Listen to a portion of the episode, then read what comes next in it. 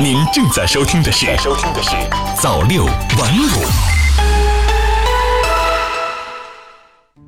听众朋友，晚上好，今天是二零一九年十一月八号，星期五，欢迎收听早六晚五晚间新闻。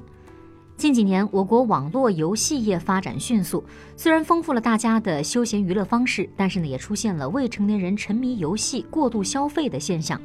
当然了，此前呢，关于防止未成年人沉迷网络的各种手段和规定并不少，但是实际实施效果却不是特别理想。那么其中的痛点到底在哪里呢？推出的各项措施如何才能真正的落实到位呢？今天我们一起来聊一聊，如何才能真正做到防止未成年人沉迷网络。最近，国家新闻出版署发出了一份通知，并提出了六项举措，防止未成年人沉迷网络。其中呢，就提到了要严格控制未成年人使用网络游戏时段时长，规定网络游戏企业和平台在每天晚上的十点到第二天早上八点这个时间段，不得为未成年人提供游戏服务。另外呢，通知还规定，法定节假日期间，未成年人网游时长每天不得超过三个小时，其他时间每天不得超过一个半小时。中国青少年宫协会曾经进行过一项调研，发现近三成的学龄前儿童每天使用网络的时间超过了三十分钟，十四岁青少年的这个比例呢，则达到了百分之六十。除了看视频，孩子长时间沉迷网络游戏的现象是越来越突出。针对这个现象呢，有记者随机采访了几位中小学生，在问他们每天花多长时间玩游戏的时候，孩子们是这么说的。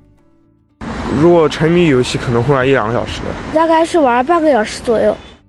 事实上啊，由于未成年人自控能力弱，加上网络游戏内容良莠不齐，孩子们的身心健康已经受到了影响。有数据显示，二零一八年我国中小学生近视比例已经达到了百分之四十五点七，近视率仍持续走高。全球青少年过度依赖互联网的比例达到百分之六，而我国已经接近了百分之十。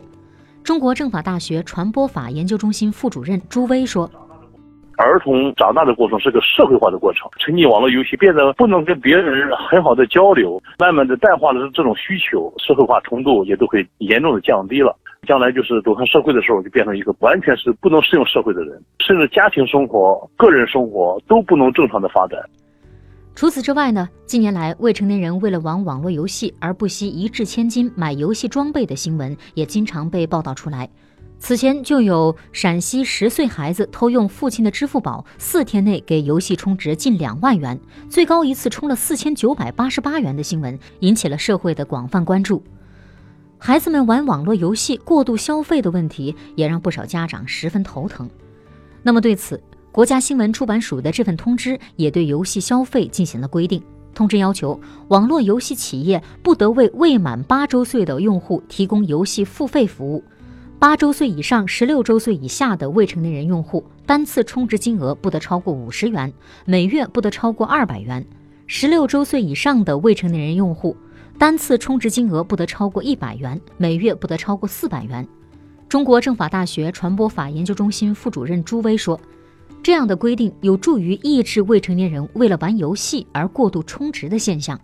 司法实践中是特别多的这种纠纷，一个小孩儿啊不到十岁却充了几十万人民币，这种案子是很难赢的，因为很难去判断到底是不是孩子充的值，因为没有办法举证。这个直接有个规定，如果这个账号就是孩子的账号，那么你就不允许有这种过分的充值业务。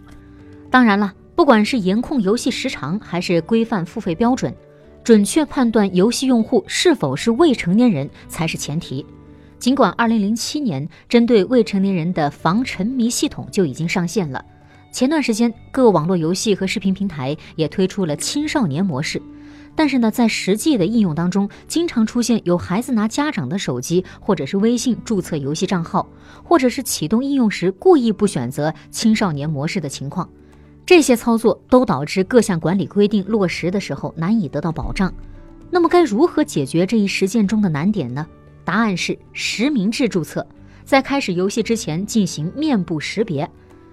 此次通知特别强调，所有网络游戏用户均需使用有效身份信息进行注册。国家新闻出版署正与公安部对接，建设统一的身份识别系统，方便游戏企业准确验证未成年人的身份。当然，防止未成年人沉迷网络游戏，更加需要学校和家长的共同努力。在这方面，北京市教委已经有了行动，推出严格控制学生使用电子产品、严禁八岁以下低幼年龄儿童玩电子游戏等措施。而作为家长，更是要从自身做起，少玩手机，多陪孩子，给孩子树立一个防沉迷的榜样。那我们今天节目的最后呢，也想和我们的听众朋友们一起来互动这样的一个话题：防止未成年人沉迷网络游戏，我们到底还能做些什么呢？也欢迎各位听众朋友们在评论区留言，和我们一起来互动。好的，以上就是今天早六晚五晚间新闻的全部内容了，感谢您的收听，咱们明天再见。